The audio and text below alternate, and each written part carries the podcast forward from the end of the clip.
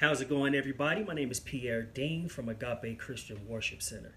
I just want to thank you for tuning in to today's devotional, and just to thank you for following and just being a part of, our online content, sharing, following, commenting, liking, we deeply appreciate it. Today's devotional is actually going to be entitled, What God Has Ordained Will Remain. We'll be coming from the book of Hebrews, chapter 12, verses 26 through 29. So I'll give you a second to find it. I'll be coming from the Amplified Version. So if you're following along, you can actually read along, or if not, you can go ahead and just follow along just with listening. So once again, that is Hebrews chapter 12, verses 26 through 29. And it reads, "His voice shook the earth at Mount Sinai then, but now he has given a promise, saying, 'Yet once more I will shake not only the earth, but also the starry heaven.'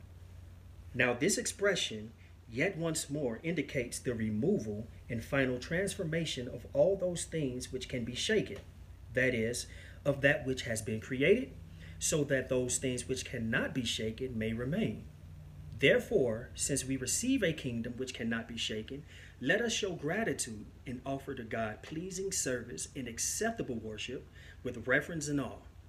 For our God is indeed a consuming fire." Now, there's a couple of things I want to point out in the verses here. Three things. The first thing I want to point out is, so that those things which cannot be shaken may remain. What God has ordained will remain. It is so evident, especially in the times that we're in now, as we sit back and watch this pandemic, play out. We see on the news, and we see the talk, we hear the talk, and we see the post, and everything that is viral. How the things that man has put in place, they're failing. They're being shaken and they're falling apart. However, the things that God has ordained, the things that God has put in place, actually will remain, now and forever. God is eternal, and the things that he ordained will remain. Man himself has created certain systems and certain things that, has been beneficial for some and have been of use. But, however, man is not God. So what he has been putting into place, the things that he have built, the systems that man have created, has been falling and failing around us, and we see this every day more and more. Even before the pandemic, and I'm quite sure even after the pandemic, we will see certain systems that man has put in place fall. But of course, once again, what God has ordained will remain. The second thing, or the second point I want to point out here, is verse 28. It says, "Therefore, since we receive a kingdom which cannot be shaken, let us show gratitude and offer to God pleasing service and acceptable worship with reverence and awe." So we are to receive a kingdom that cannot be shaken. Once again, what God ordained will remain. So the kingdom that we receive will remain. It cannot be shaken, and that is part of God's promise. And knowing this, and standing firm within the faith, we supposed to rejoice. We supposed to worship, acceptable worship, knowing that God has everything in His hand, which means that everything is under His control. The things that come from God will always remain. His word never returns void. So we want to make sure that we show, our gratitude, and we rejoice. And right now is just an imminent time of rejoicing, because there are so many people that are in between. They don't know where their faith lies, and unfortunately, we may be the only example of Christ that they will see. So we have to make sure that we stand firm in the faith and show the unconditional love of our Lord and Savior, you know, the might and the power of our Lord and Savior, the peace of our Lord and Savior, the comfort of our Lord and Savior, the direction of our Lord and Savior, you know, just the love that he had for us to, you know, die and sacrifice on Calvary's cross to redeem us. We have to show that. We have to be examples for that, because some people will only see us. Some people will only have us for that example. And it's a lot of people that's watching to see exactly where we stand in the midst of all of this. So we have to make sure that we stand firm and understand and knowing that we are to receive a kingdom that can't be shaken. And we should also just rejoice, show our gratitude, and have acceptable worship for our Lord and Savior, to our Lord and Savior, because he is worthy to be praised. Even if he don't do anything else, he has done enough by paying a debt that we are in no position, or we can't pay, even if we wanted to. So show that gratitude and have that acceptable worship. The third point I want to bring out is verse 29. For our God is indeed a consuming fire. And it just goes back to show that, you know, what God has ordained will remain. You know, he's a consuming fire to things that the devil, our enemy, continue to put in front of us to, you know, shake our faith or to stray us away from God. And, you know, these things that surround us, that's failing us, all of his hand. And this is proof that what the devil is doing has no power against God.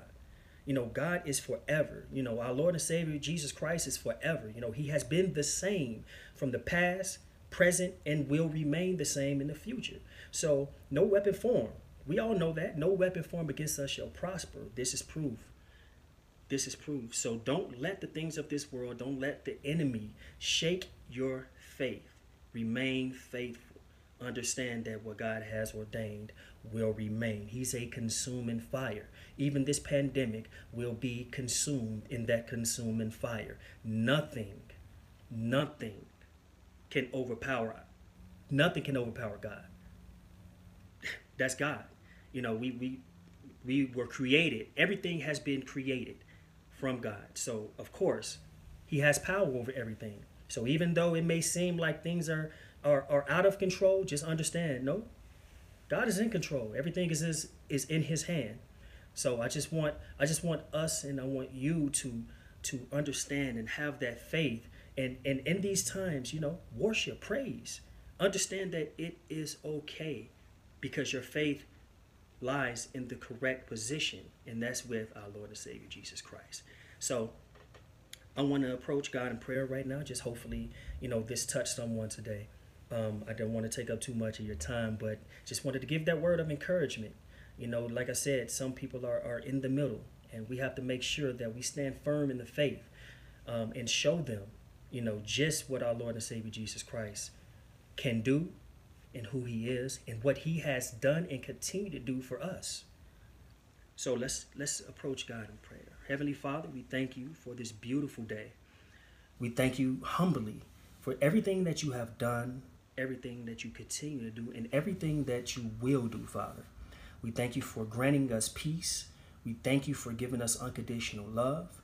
We thank you for your mercy, and we thank you for your grace, because without your grace, we wouldn't be saved. Without your grace, we wouldn't be here, because you are a holy God who don't deal with sin, but you have sent your son to die on Calvary's cross for us, to give us that opportunity to be redeemed, to make that connection back once again to you through your son, Jesus Christ, as he sit on the right hand interceding for us. So we thank you, Father, and we humbly, humbly thank you. We cannot show our thanks enough. We praise you. You are worthy to be praised. And we just want to show our gratitude. Father, we want to ask that you touch those, guide those, be with those who are in the middle right now, Father. And not only touch and guide those, but continue to allow us to be the example of everything that you are, Father. We want them to look at us and to see you, because we understand that we may be the only representation that they may see, especially in these times, Father. We want to ask that you watch over those who are on the front lines of what's going on right now. You know, protect them and our families, and continue to cover us with your blood, Father. So in your son Jesus' name, we pray. Thank you. Repent for our sins, those that we know of and those that we don't know of, Father. in your Son, Christ Jesus' name. Amen.